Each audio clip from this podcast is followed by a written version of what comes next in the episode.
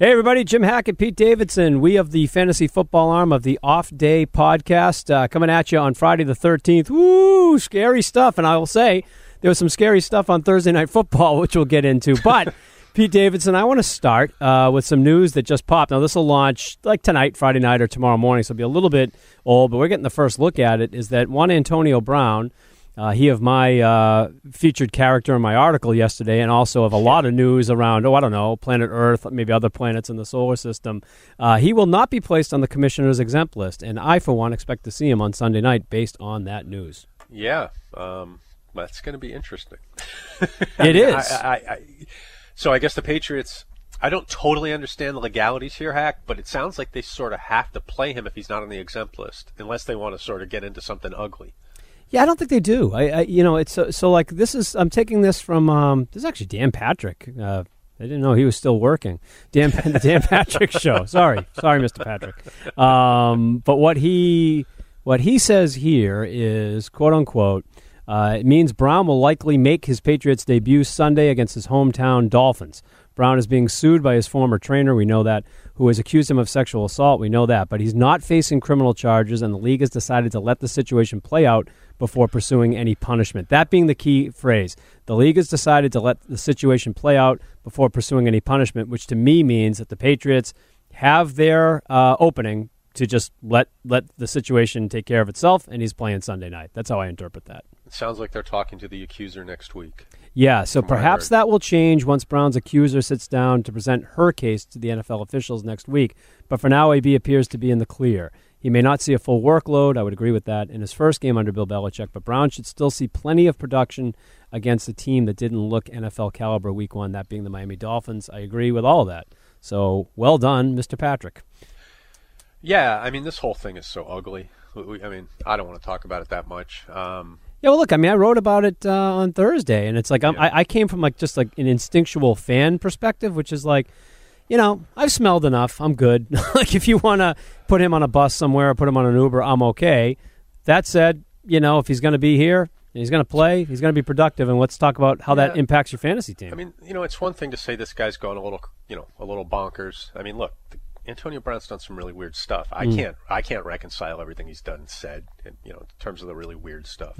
Especially the last 2 years. It seems like an escalating train. That's what I'm talking about, okay? I mean, he used to be sort of an eccentric character. You know, he'd get out of his Rolls Royce with an outfit, and that was all, like, funny, and it's like... Yeah, and he was on Dancing with the Stars. He looked like kind of an affable guy. Like, we like athletes and to find out what their eccentricities are and all that stuff. That's fun, but when they start talking like, you know, they're waiting for the Hale-Bopp comet to arrive, we're into a different area, and he had some comments that were sort of like that.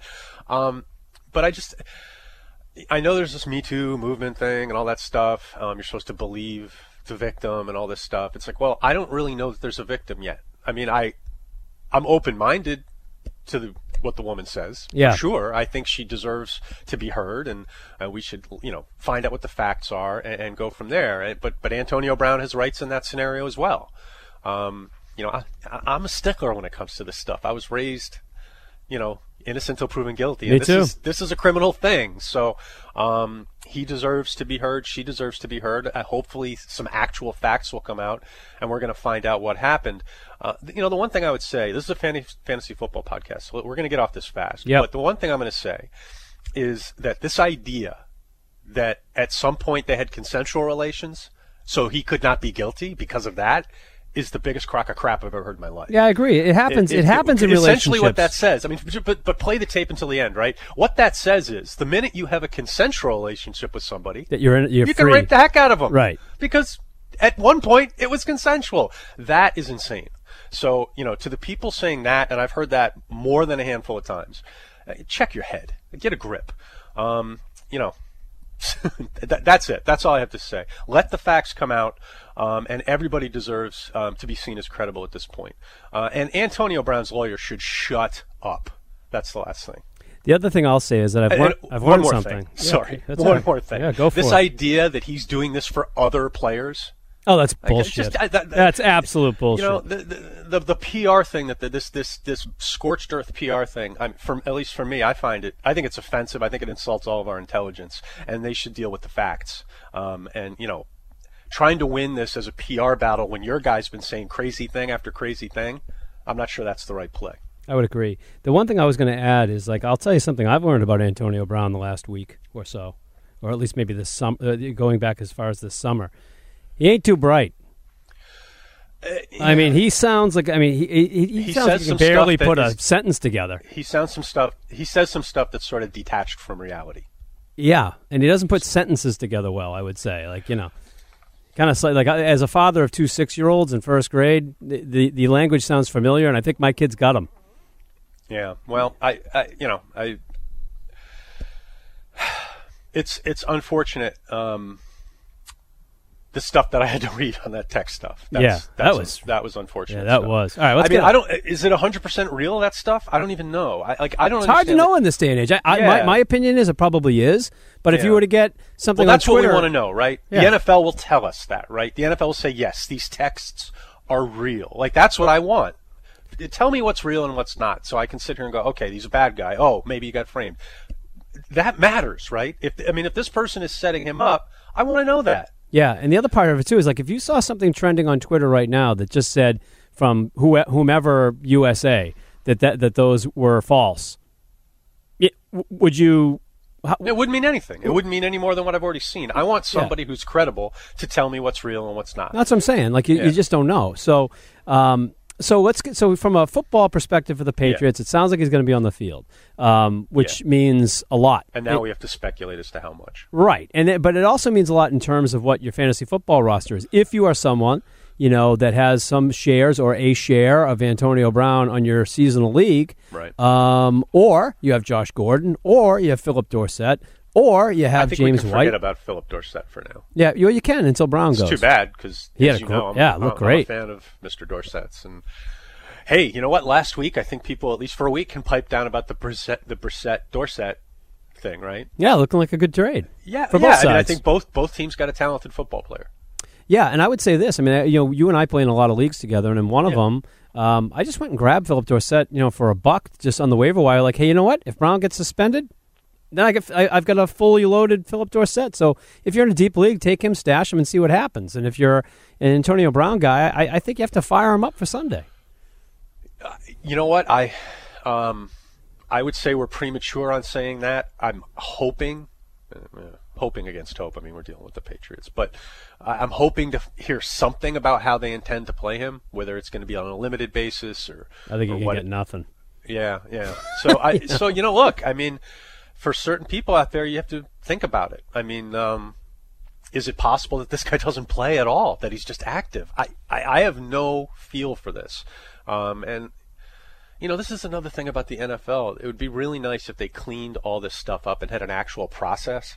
You know, these players that are sort of floating, like when Zeke had this thing, well, when are we going to find out? Well, the NFL doesn't know, and they'll let us know. It's like, well, the NFL knows that we all need to know, right? The NFL knows fantasy football is a big thing because they've got it on the scroll. They're talking about it during the games. They have shows on their own network. Right. So dedicated to it. They know that fantasy football is a lot of the butter on their bread. So, you know, I'd like to see a process that helps us folks, you know, where there's some clarity at the end of August, where we're not sitting there just, you know, using the Ouija board on like 5 out of the top 40 players. It's annoying. You wait until it's 12:55 and you're seeing someone, you know, doing leg kicks on the sideline. It's too late to set them in your roster or take them out or whatever. You know, I think it's annoying that injury information is, you know, they've got rules about it during the season, but during the preseason they can tell us anything they want. I think that's sort of lame. Yeah. You know, I think the NFL could do why can't the NFL be more like NASCAR? You know, give us information. Let us know stuff. I know nothing about NASCAR. So neither do I. But I'll trust your reference. Okay. You just totally made me a fraud because you probably know more than I do. What? But listen. Do they give information? Do they withhold information? I have no friends who have watched NASCAR, and they tell me you're lying. No. Hey, listen. My dad is a racer. You know that. No, I know that because he's always fixing motorcycles and stuff. My dad is actually a racer. So I actually spent a lot of time at raceways as a kid. Not so much NASCAR. It was motorcycle racing. So, you know, I'm not, you know. Stick trickle's still part of it. I have heard I have heard that they're very accessible, that when fans go to NASCAR events, you can, like, talk to the drivers. Who do you think would win in a fight, AJ Foyt or Mario Andretti? That's about all I know. I'm thinking AJ Foyt because he was a dirty bastard. Is he alive still? I think they're both probably dead. I don't know. They might be. We gotta get off this. I was a Bobby Unser guy. I'm gonna. That's how old I am. There you go. I don't even know where to pivot now. You know what? I think I have a. You know pivot. They have DraftKings has NASCAR. Maybe I know they start doing that. So Daytona's near Tampa Bay, right? So maybe we can talk about the Tampa Bay Buccaneers. Is that a good segue? Lord. Well, it is, but we didn't talk about the Pats, did we? No. So here's I'll throw something out to kind of toss out there. So I'm in a league. I got AB with my third pick. Happy about that before all the shitstorm dropped. Right. But I also picked up Josh Gordon in like the seventh round. So all right, and you can only start two receivers. It's kind of a small league. So who would you play this week? Yeah. I play Josh Gordon. Yeah, I'm thinking that too. Just because I know he's on the good books, and I know he looked good last week. By the way, that Josh Gordon touchdown. Oh, man.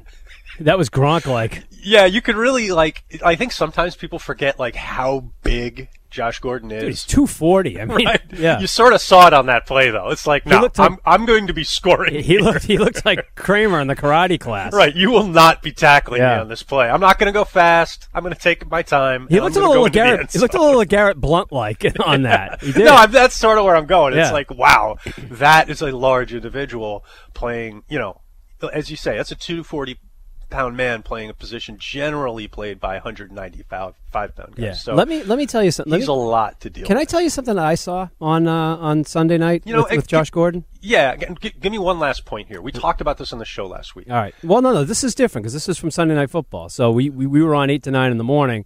This is something I witnessed on Sunday Night Football during the game. We haven't talked. So, everyone's wondering, like, you know, we've talked about this a million times. Someone goes down, ooh, how are you going to replace him? How are you going to replace this guy? And they don't do it position by position, you know. And so Gronk leaves. That doesn't mean they're going to go out and get another tight end. It means, you know, they're going to do different things. I think I saw, and I'm going to watch some old Patriots games, I think I saw Gordon lining up in a lot of the same places that Gronk used to line up. Well, I think Gordon's Gronk. Gronk used to play X and stuff, so... But he was like lined. But they had Gordon like right next to the line. They had him like next to the tackle. I saw him lined up there twice. Yeah. I don't remember more than that. But the Patriots do that with everybody. Though. Yeah, but it was just lines up H sometimes too. Yeah, it was just good to see. That's the Patriots, man. Yeah, it was just interesting to see Gordon there. I'm like, aha. You know what the Patriots are awesome at? They're awesome at getting the defense to give stuff away with formations. If you watch Brady when he's moving guys around, he's not watching the guy's moving around. He's watching what happens. What the defense does, yeah. They're really good at if this, then that, if that, then this. Yeah. Pre-snap, and obviously Brady's arguably the smartest quarterback that's ever played. He's the best pre-snap, top. I think. He and Manning. I think he, Peyton, and like Montana and people like that. You know, yeah, smartest quarterbacks I've ever seen. Breeze probably could go into that discussion as well. I'd like to give McDaniels credit for that, though, too. I think McDaniels has a lot to do with, you know, the formations and where they put people to kind of keep people off balance. You know, we talked about it last year. You saw it with Patterson a lot. Yes. Preseason, they're like, well, if we move him here, what happens? Well, let's move him back here. You know, I love the experimental nature. They're always trying to learn. Yeah. I wish I liked the Patriots more because they're so much darn fun to watch. No, tell me. It's fun from my side. I bet it is. I'm happy for you. I'm happy for all our listeners. I appreciate that. But here's what I was going to say. We talked about it on the pod last week. On the show. And as much as this Antonio Brown thing is upsetting and, you know, we're starting to say, wait a minute, do I even want to root for this guy? Because did he maybe do this? Yeah. You know, obviously that's disconcerting. But on the other side, Josh Gordon, very easy to root for, root for. I feel like, and we talked about this on the show, I feel like everybody's behind Josh Gordon. I feel it's like the first time in a long time where there's a Patriot player or even the not-Patriot community is rooting for this guy. Everyone's pulling for him. Yeah, I wonder if he can feel it. I hope he can. Like, I hope Josh Gordon realizes that a really high percentage of the football world is rooting for him. Breaking news. I hope he gets that. Breaking news from Bill Belichick. Patriots coach Bill Belichick, I agree with you, by the way.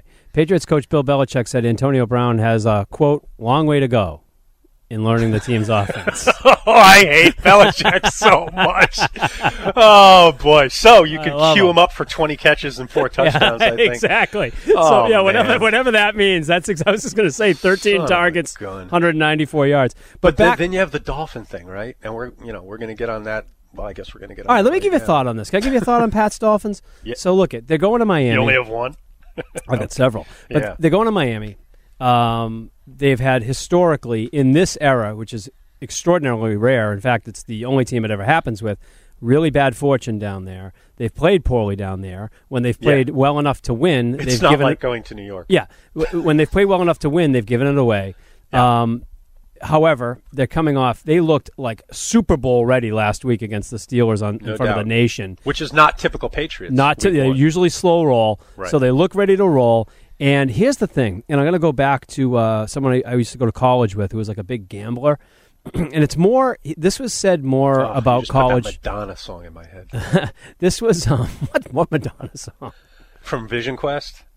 Madonna. I'm a gambler. That song, you never heard that? Oh, man. Well, I was a wrestler. I should have Vision Quest soundtrack, but I don't remember that. It's a song. Oh, I mean, I was a wrestler in high school, too, so we watched Vision Quest like every weekend. Oh, yeah, every like Friday night, yeah. Yeah, I was actually thinking Lunatic Fringe might be a good podcast song. But anyway. I like that. All right, so let me dive in. There's a scene where she's singing that in the bar. Okay. That was her breakout movie. Madonna. That's when she was looking hot. I liked Madonna back then. I was all in. Let's move away all from all in Madonna on 80, 85, 86 Madonna. Anyway, so this is not the fantasy. This is the Creepcast. Where was I? The Creepcast. So all right, so with the Dolphins. So back in college, there was a guy. He was a big gambler, but mostly college football. And he used to tell me, anytime you see a giant spread, you take you give the points. He goes, because there's a giant spread for a reason. And given all the failure the Patriots have had for a myriad of reasons in Miami, when I see an 18.5 point spread and I see what I saw last night, I'm rolling with the Pats. I don't care who's out there. I'm taking the Pats. I'm taking them heavy. That's fine. And rationally, you should be taking the Pats heavy. I mean, they're awesome. And the Dolphins stink. In fact, the Dolphins stink so much they're trying to stink now. So how about this today? They released the one of the good players they have. They're trying to get today. Well, they're not get. Let me see. According to ESPN, Jordan Rain and the Dolphins are seeking a first-round pick in trade talks for defensive back Minkah Fitzpatrick. I heard about the Minkah Fitzpatrick. Anyway. Yeah, they're sort of like Britt Devine in our Dynasty League. So this makes sense, guys. Britt has traded every single person from his team who can conceivably score a point. And lastly, I'm playing with him. He wants the 0-1 in the rookie draft, he's getting it, by the way. It's a Dynasty League, and he's got, like, honestly, this guy has, like, 4 first, second, third, and fourth-round picks for, like, the next 3 years. By 2022, I have no idea how anyone's going to beat this guy if he drafts well. Yeah, actually, I think you could do actually a pretty good how-to in terms of rebuilding Dynasty by just going through his transactions. But I'm really impressed with what he's doing. But he's so transparent about it. He's like, he literally doesn't want to score any points. Well, and I got bad news for him. He put Chris Hogan in last night, and Chris Hogan got 20 yards, 2 points. That's funny. You know what, though? He's really doing a great job, and he's doing all the things we always tell people to do. If you're selling, tell everybody you're selling. Yeah. Like, he doesn't sit there and talk to 2 or 3 teams, hey, so-and-so's available. He gets in the league chat and goes, this guy's moving within 48 hours. Yeah. And he's created some good buying situations for himself. And he sold Eckler yesterday for a ton. I know. He made an offer to me. That's how you rebuild. You commit to it. Yeah, he made an offer to me, and it was just like, I'm not doing that. I appreciate you offering him, but right. I'm not doing that. I was talking to him. I offered some stuff, but I didn't come anywhere close to the haul that he got. Yeah, he is he was asking a truckload. He wanted J.J. Arcega-Whiteside and picks and Terry McLaurin, and I was like, nah, it's not going to happen. Yeah, he wanted Deontay Johnson, like a 1 next year, a swap of 2s, and like a 1 or a 2 the following year. I'm like, I'm not doing that. No, you're rebuilding too. That'd be crazy. Right. That would be a big mistake for you to do that. Yeah. You should be doing the opposite of that. Yeah, and I did not do it. Giddy up. All right, so back to Sunday night. So the Pats, 18.5 in Miami, and that's a big spread. And we have a lot of questions. So it looks like Brown's going to play, despite Bill Belichick saying there's a long way to go in terms of the playbook. Here's what I'd be interested in. Who do we like? I like Gordon. Well, in terms of the 18-point spread, though, I would be interested to know, in some of these collapses that they've had down there, what was the spread? I bet you somebody's gone through tighter. That. It has to be tighter. You know, because... I mean... Yeah, a lot tighter. You're probably right. A lot tighter. You know, I mean, like, Miami's really... really bad Dolphin teams and some really good Patriot teams. I know, but have they been this bad? I mean, Miami's really bad. They are. I don't know if... I mean, they're bad. We've seen teams as bad as they are. We've rarely seen teams that seem to get to the point where they're taking pride in it. Like, the Tannehill teams were never an 18.5-point... The Tannehill teams were trying to win. They were. This is more like a Cleo Lemon team. The Tannehill teams were signing Ndamukong and Suh. Yeah, right. They had Mike Tannenbaum there spending money that they didn't have. And they were better earlier than late, and the Patriots always play them early in September in Florida. And by the way, not that any Patriot fans really care about this, but we're seeing the Tannenbaum effect now in multiple teams in the division at the same time. Yeah. He destroyed the Jets. The Jets have never come out of it. Yep. They've been chasing salary cap hell ever since. They build up, they build back. You know, the 5-year plan that gets scrapped in year two. I mean, that's vintage Jets stuff. So, and now he's basically, the Dolphins were in such dire straits, they're like, we're going to have to go backwards to go forwards. Yeah. That's what Mike Tannenbaum does to football teams. He was on ESPN. They still treat him like an expert. This guy gets on any show and gets to be... Oh. Why are you soliciting advice and knowledge from this clown? That guy should have to open up his own law firm and be a lawyer and get out of our lives. He is just an incompetent football executive. And I mean, and he's terrible on the radio, too. Horrible. Oh, Mike Tannenbaum. Bad voice, bad insight. Everything bad. Horrible. And basically, this guy made a whole career out of Bill Parcells saying he was smart once. Yeah. It's unbelievable. Yep. Yeah, no doubt. No doubt. As Evan Silva likes to say, this is what happens inside the cocoon. Yeah. And he's right. Yeah. Tannenbaum's a perfect example of cocoon thinking. Yep. Yeah, I would agree. I'm done. I was very unimpressed listening to him last week. Anyways, so... Oh, you should have heard the radio things he used to do when he was with GM in New York, down here. I mean, it was like...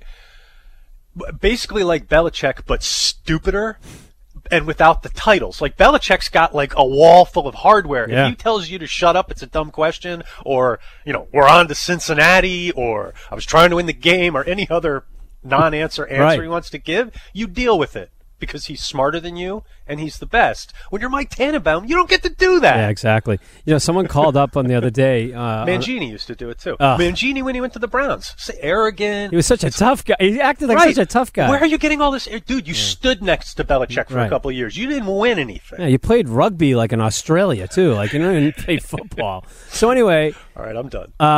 Just on that real quick, and we'll get back to Pete's got rankings. We'll get into that stuff. But, where was I? Dolphins. No, it was more... Blowing games, the Bermuda Triangle. It was Tannenbaum, and it was... Tannehill. Oh, I know. A caller called up the morning show the other day, Hillman show, Greg Hill show, and he went to college with Belichick, and he's like, guys, Chris Curtis, the producer, was talking that, like, you know, Belichick owes a rationale, an explanation of this, and this guy called in, he's like, look, I've known Bill Belichick my whole life.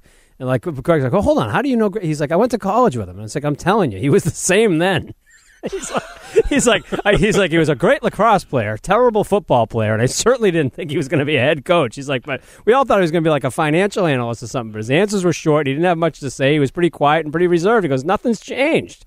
I got a kick out of that. So Bill Belichick does not suffer fools. No, he just doesn't do it.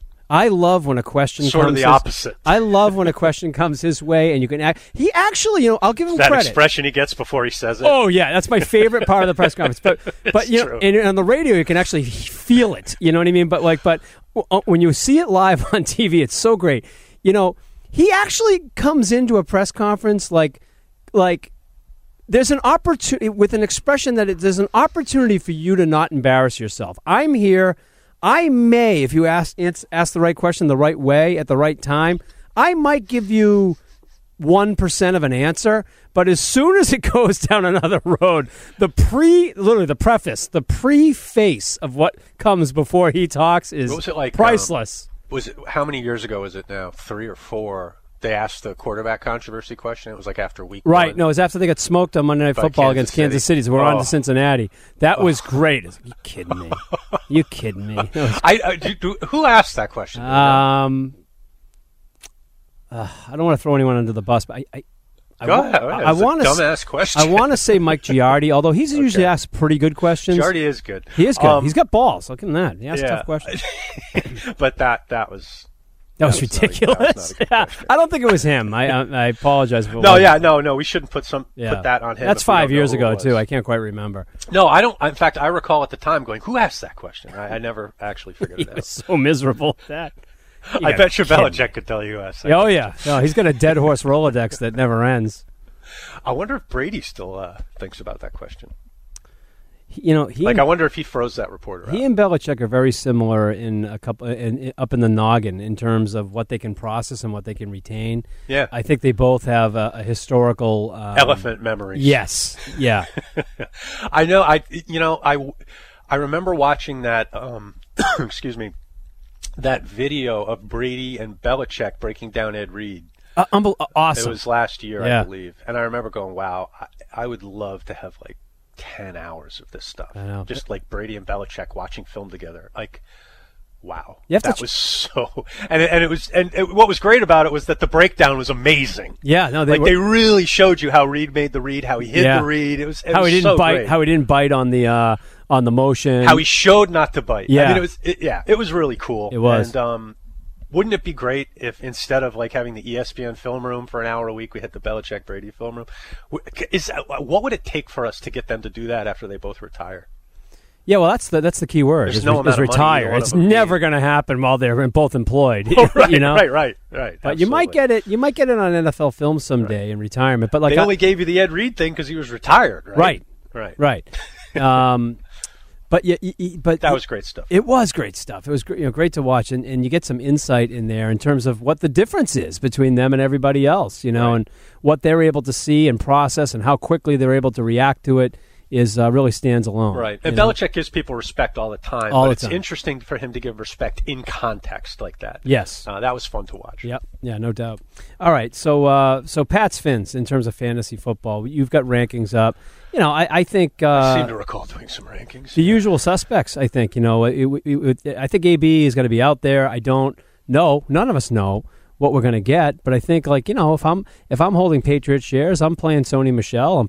I might consider flexing James White.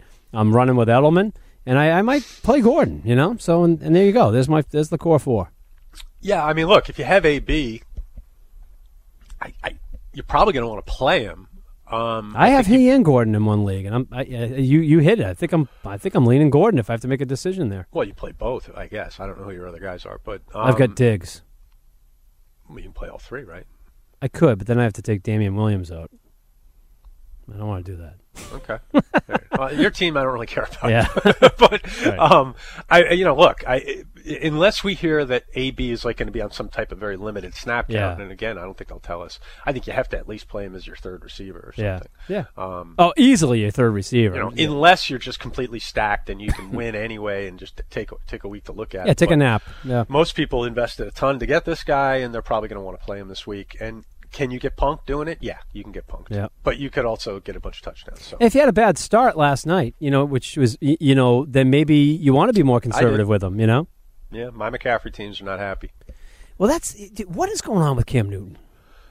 You want the long version or the short version? Short version, but I wrote this down. Okay, here's a question, and I already gave you the answer. What do these guys have in common? Ben Roethlisberger, Josh Allen, Derek Carr, Pip Rivers, Mitch Trubisky, Jameis Winston, Kirk Cousins, Jimmy Garoppolo, Matt Stafford, Andy Dalton, Jacoby Brissett. The answer is I'm probably going to cut Cam Newton to pick up one of those guys. I wouldn't do that. I know, but I'm frustrated, man. He looks terrible. He looks like a freshman in college that has never seen a football field before. That's what he looks like. Yeah, that's right. I don't know if you caught the thing I put in the rankings, but I said, the Jets have found one more way to look like a high school team. The quarterback has mono. I mean, only the Jets. The Jets could find a unique new way to look like a high school team. I was looking for the. I thought they'd found every way to do it. No, they got one more. I was looking for the Happy Days episode with Richie Cunningham when he got mono, and I wanted to attach it to this podcast. # Dead Reference Society. Yes. Dead Reference Society at approximately 31 minutes into the podcast. What was your question again? Why on earth, other than the fact that Cam Newton's playing against the Cardinals next week, I'm not cutting him? Okay, so here's the thing. In a small league. You have two things going on. You've got a player that has a foot injury. I think that's clear now. He looks slow. Because, well, it's not – he – he doesn't trust. He doesn't have that surge that he usually has. That's the word. Tentative. They were on the. They needed a half yard to win the game there, and they went with McCaffrey on a sweep. Yeah. Well, that tells you everything you need to know about Newton's foot. And they had other short yardage. They don't want him running right now. They prefer him to just sit there and throw the ball right now. Now, there's two potentialities there, right? One of them is that they're trying to change Cam Newton going forward, like in a permanent way. If that's what we're seeing, couple things. A, they're stupid and they're all going to get fired. B, it's not going to work, okay? Now, the other side is that, I mean, seriously, if they're trying to make Cam Newton into a pure throwing quarterback and they're not going to let him run very much at this stage of his career, that's a mistake. He's never been accurate, and he looks wild. He looks like a bad relief pitcher right now. He was more accurate week one.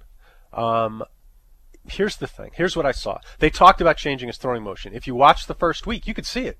He had his weight forward on a lot of his throws. You could actually see weight on his left foot as he was completing throws. That is completely on Cam Newton. Cam Newton, most of the time when he's completing a throw, you can see his shoulders moving backward as the throw comes through. He has awful weight distribution on his throws. This is a thing that's gone back all the way to the beginning of his career. But he's got such a huge arm. He's so talented. He pulls it off. He can actually play that way. Norv Turner, I think, or maybe one of the other coaches,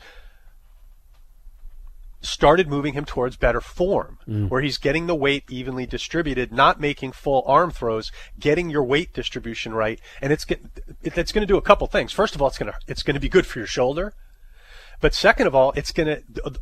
How many times have we seen Cam Newton sail a ball 10 feet over a guy's head? Hundreds. I'm exaggerating. 2 feet over a guy's head. Okay. Out of his reach. Okay. We've seen it. Did it twice, a bunch of times last night. More times than we can describe. Yeah. Okay.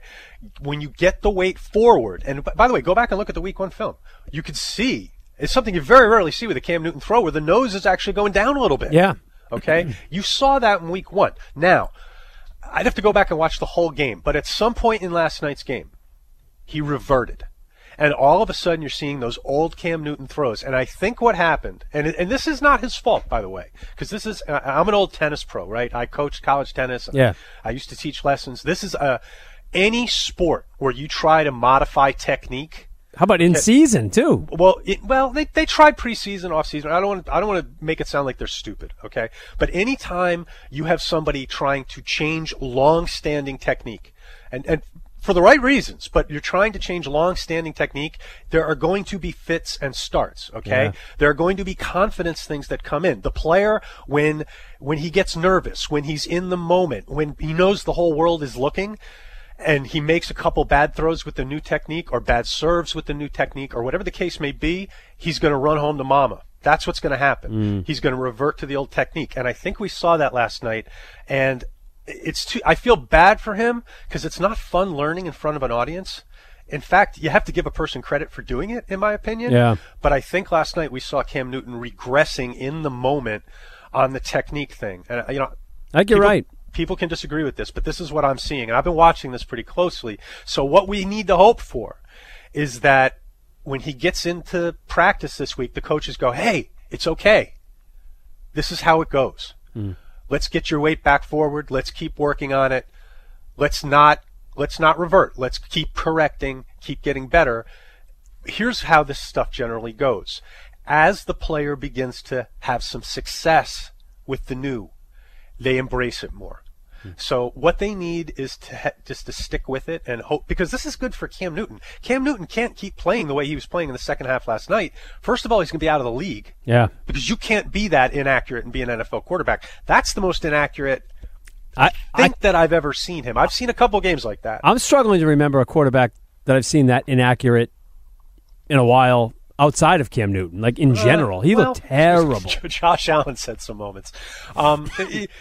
Jake Locker had some moments, that's for sure. Talking about real quarterbacks, though. But I'll put Allen in that. Yeah. First half of first 4 or 5 starts last year, Lamar Jackson had some real head scratchers. Yeah. But how awesome was he last week? He was unbelievable. He was efficient, too. He was a starter out 10 for 10. And by the way, good example. Lamar Jackson, if you look at his feet, if you look at his body orientation, he looks better than last year. You can change. But here's the thing. Lamar Jackson doesn't have as much buildup of muscle memory as Cam Newton does. Cam Newton's an older player. He's been making these mistakes, or he's been using this flawed form longer. So you have more things you need to break down. Yeah. Right. You know, this is like teaching Rocky Balboa to play lefty. Right. Or right. He switched hand. To his right hand. Right. Yeah. Exactly. So you're talking about a lot of muscle memory that the player has to fight. It's not easy. I mean, I don't know. You know, I'm sure there's a varying number of athletes in our audience. Some of them are probably nodding their heads right now. When you try to change technique and go against your old muscle memory, it is a real challenge. Golfers can probably relate to that's a great example. Yeah, no doubt. So, you know, in my opinion, that's what Cam is going through. I think if the coaching staff handles it correctly, if he stays on course, if last night is just seen as a hiccup and a bump in the road, I think they can actually do some great things because this offense is set up for him to be a ball distributor. If he can just hit guys in stride, their passes don't have to be perfect, just not above, down, and behind. He looks better on the long ball, so just let Samuel and Moore go long. Yeah, but you know that long ball down the right sideline, that thing sprayed way out of bounds too. I'm really rooting for Cam Newton because I think he's a good guy. But he needs to get a little more focused, and he needs to trust his coaches and stick with the technique. That's my opinion. Yeah, we already talked about this too much. Sorry. Yeah, but I was just going to say one thing. Like, you can't end up in the post game in that outfit after you lose. Like, what are you doing? I just question his focus. But, you know, that's the story for another day.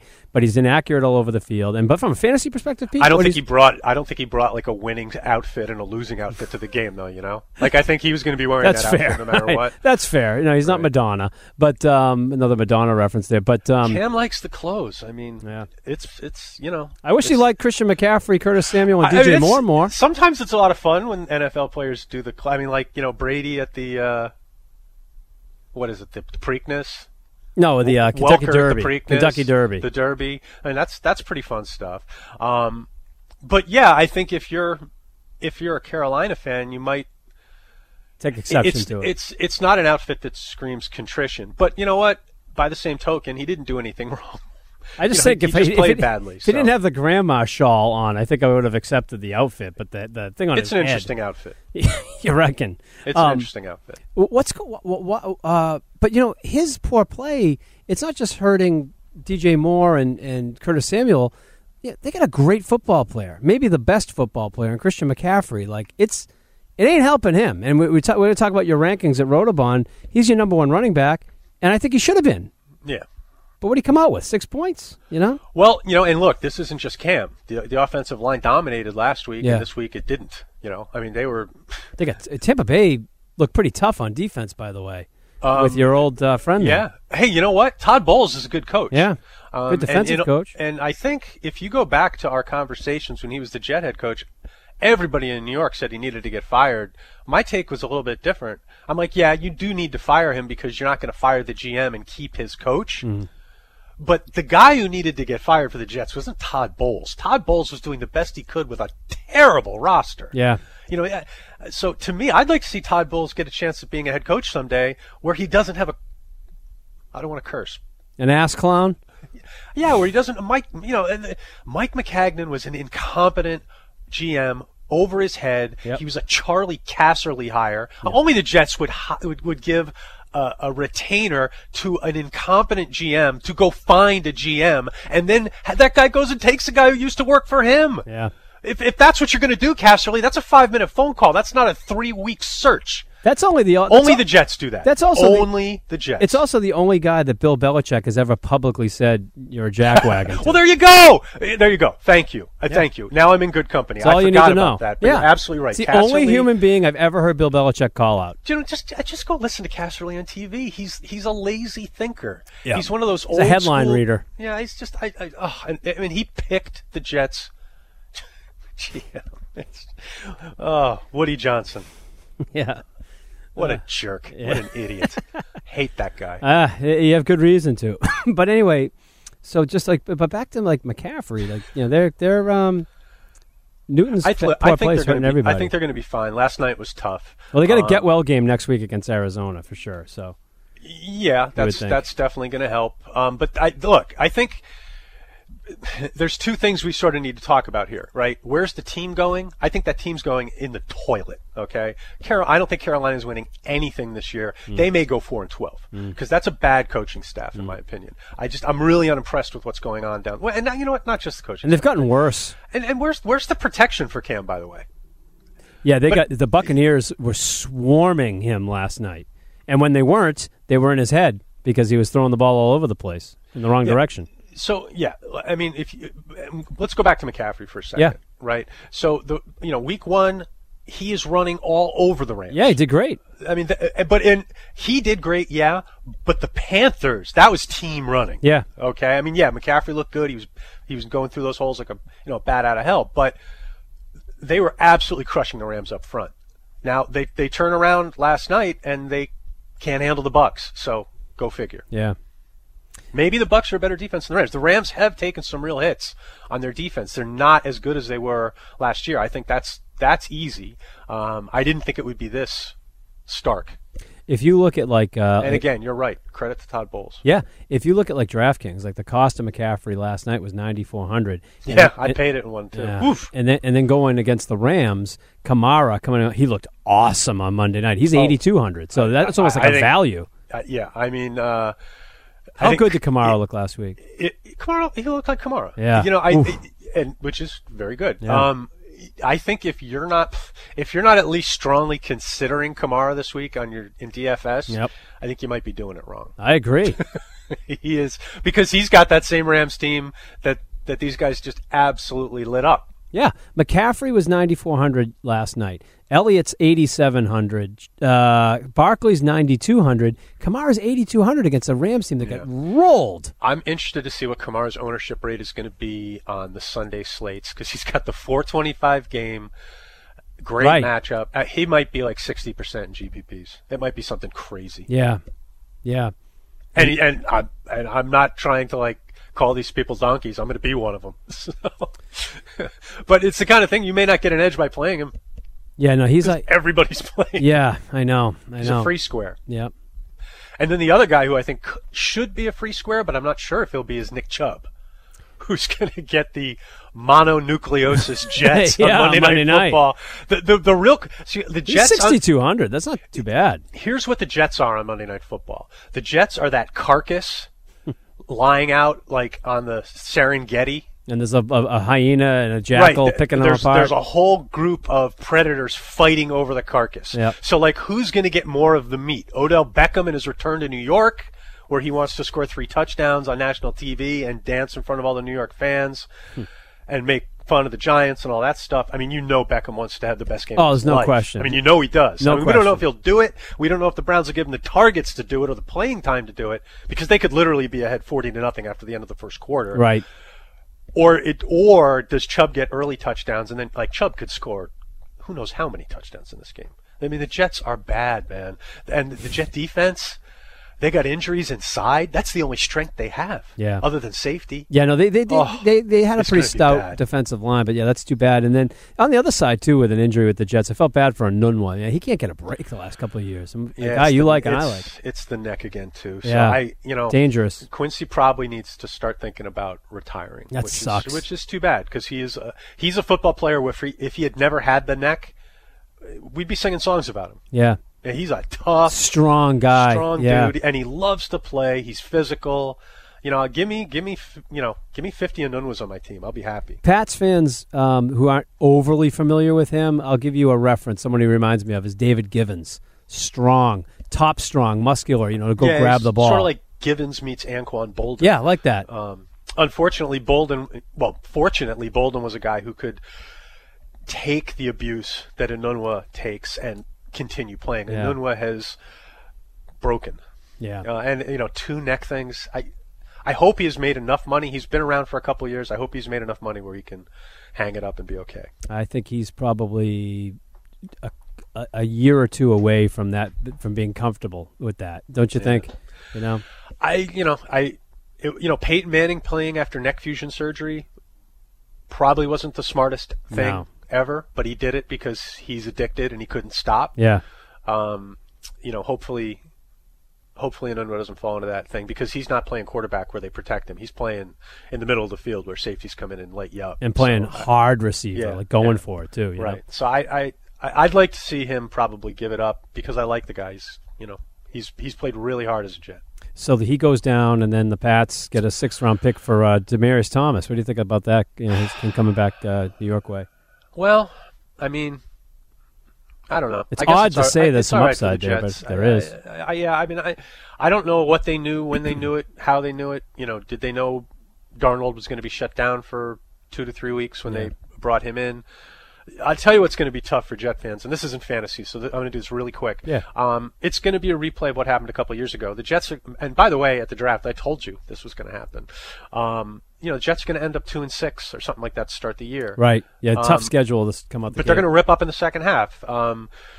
Darnold will come back. They'll get hopefully some people healthy, and the Jets will probably win like 4 out of 6 down the stretch, and they'll be in the middle of the first round after another lost season, which is sort of par for the course. Yeah, exactly. I think you're right on.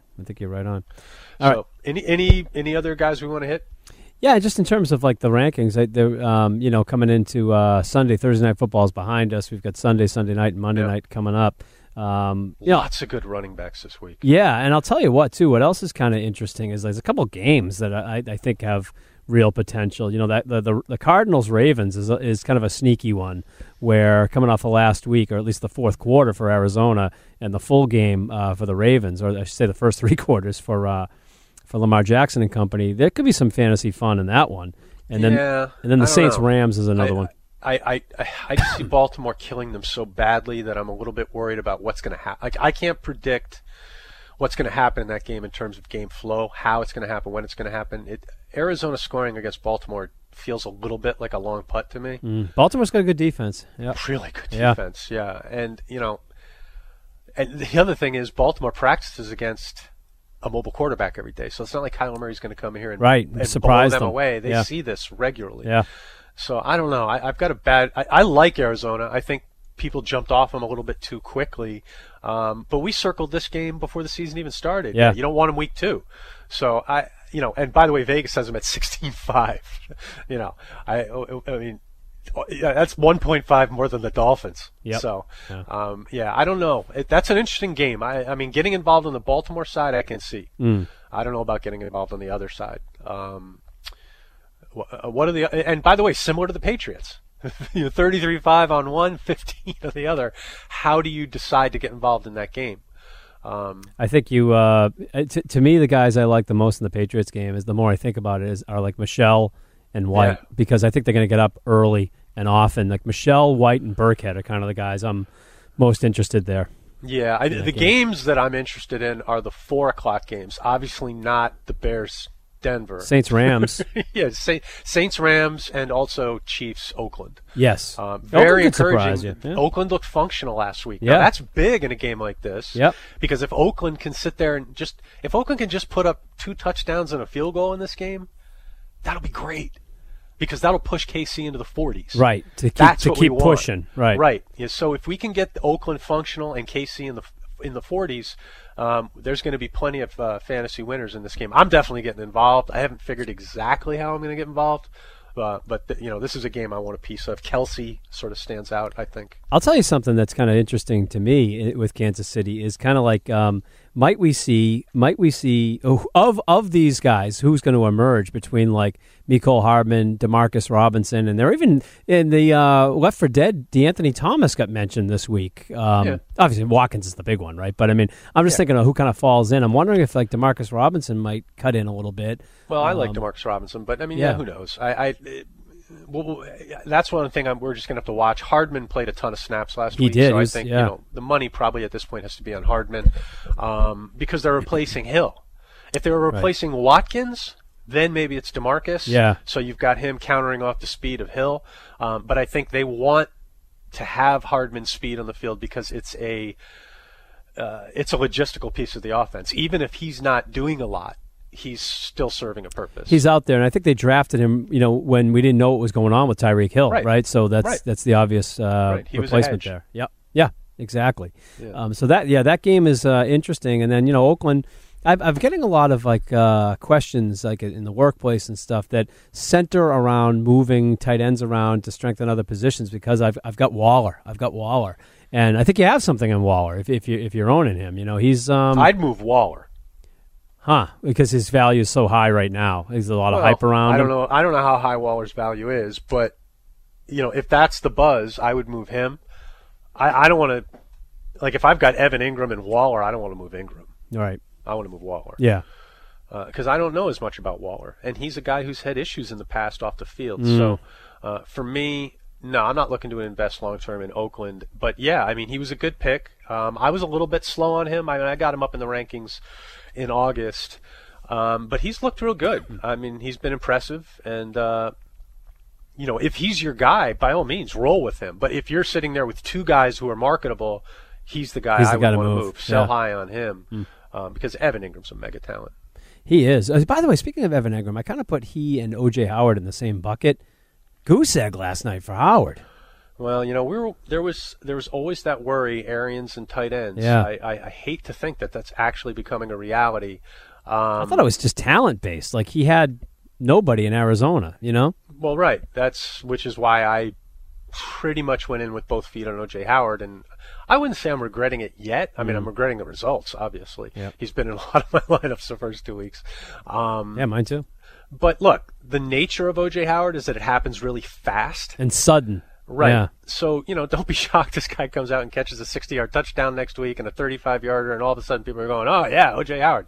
I mean, let's not forget, people freak out over week one. I'm not even going to get into some of the things people ask me. Should I move this guy for that guy questions? And you wouldn't believe some of the stuff people were thinking of doing. No,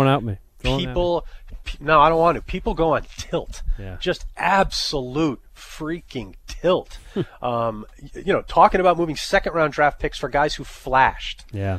It's, you know, people deep rudder week one and two. So like John Ross or something like that. Yeah. Deep rudder. Yeah. Don't start going after the shiny object after 1 week. Don't move players we know are good for people who just had one good game. You have to look at week one the same way you look at week 10. You know? Yep. In terms of trading. The free agent wire is a completely different thing. Yep. Because this is the time where guys are moving, we're finding out about, you know, jobs, you know, guys who we thought might be 50%ers who are now 90%ers. Yeah, we want to act on that. But we don't want to, you know, one guy had two touchdowns and one guy had two catches, so now this guy's better than that guy. It doesn't work that way. No. You know, that we're looking at a photo, not a moving picture. Remember that. It's really important. Do not overreact to week one in any direction. It's like one of the top 10 most important things in seasonal fantasy football. Don't overreact to week one. In the case of Howard, though, now we have two. We're 2 weeks behind so us, right? So it's a little different. Goose egg. But you know, the problem for sitting here and saying Howard's like dead wood is that the offense hasn't looked good yet. I mean, Evans hasn't looked good either. You know, no, he broke a little bit last night. You know, he made a nice catch. Yeah. I mean, yeah, he was sick last week. He's getting over it this week. Yeah, like last week, if you watched the game, you could see him after routes bending over on like both hands on his knees, sucking wind. Yeah. So look, like sometimes guys are sick and it's nothing. You know, they give him an IV and they're fine. He obviously had something that really took something out of him. He was probably losing fluids and stuff like that. And yeah, the wheezing obviously. So. Evans is going to be fine. By the way, Evans is one of the guys. I can't remember who it was. It was something like, would you move A.J. Brown for Mike Evans or something like that? No, I wouldn't. It's like, dude, no. Yeah. So just everybody just chill. Here's a really good rule of thumb week one and two. Have a person to bounce your trade ideas off of. And if you don't, use me and Jim. Yeah. Hit us on Twitter. Like, what do you think of this? Because listen, tilting after week one is really common. You get your team gets smoked. Oh, I used to do it. Remember, a couple of my teams got smoked this week. Yeah. I don't care. It happens. Right. You know, in our league, the Tuna League, the team I played almost set the league record. Yeah, they dropped like a 180 on me. The lose. So you know, I mean, am I going to freak out about it? No. Right. I'm going to spend the next 12 weeks plotting my revenge. Yeah, there you go. Right. You know, that's the way we roll. Yep. So what else do we got? Do we want to hit any? There's a player I like this week, specifically at running back, who I think we talked about. We got into a little bit of the Cards Ravens, but we didn't talk about this guy. I like Mark Ingram this week, I think, as a sneaky. This week? I mean, well, all there's year. There's nothing sneaky about it, Jim. Yeah. It's about as sneaky as Donald Trump. Yeah. $6,000 though on DK. That's a nice fair price. I think he's a good price. Yeah. I think this team's going to smash. The only risk you take playing Ingram would be they smash too quick. He doesn't get a touchdown, and then it's like the Gus show. Yeah. That's the only way you lose, I think. Yeah. I think the odds are, if it goes like that, Ingram will get one of the early touchdowns and you'll be fine. Right. So, I'm with you. I think he's a good play. And I think sometimes, and I'm guilty of this myself, we get too focused on the bad scenario. Yes. I mean, you want to acknowledge the bad scenario. You don't want it to become... Don't swim in it, yeah. Yeah, you don't want it to become the defining part of your evaluation. Yep.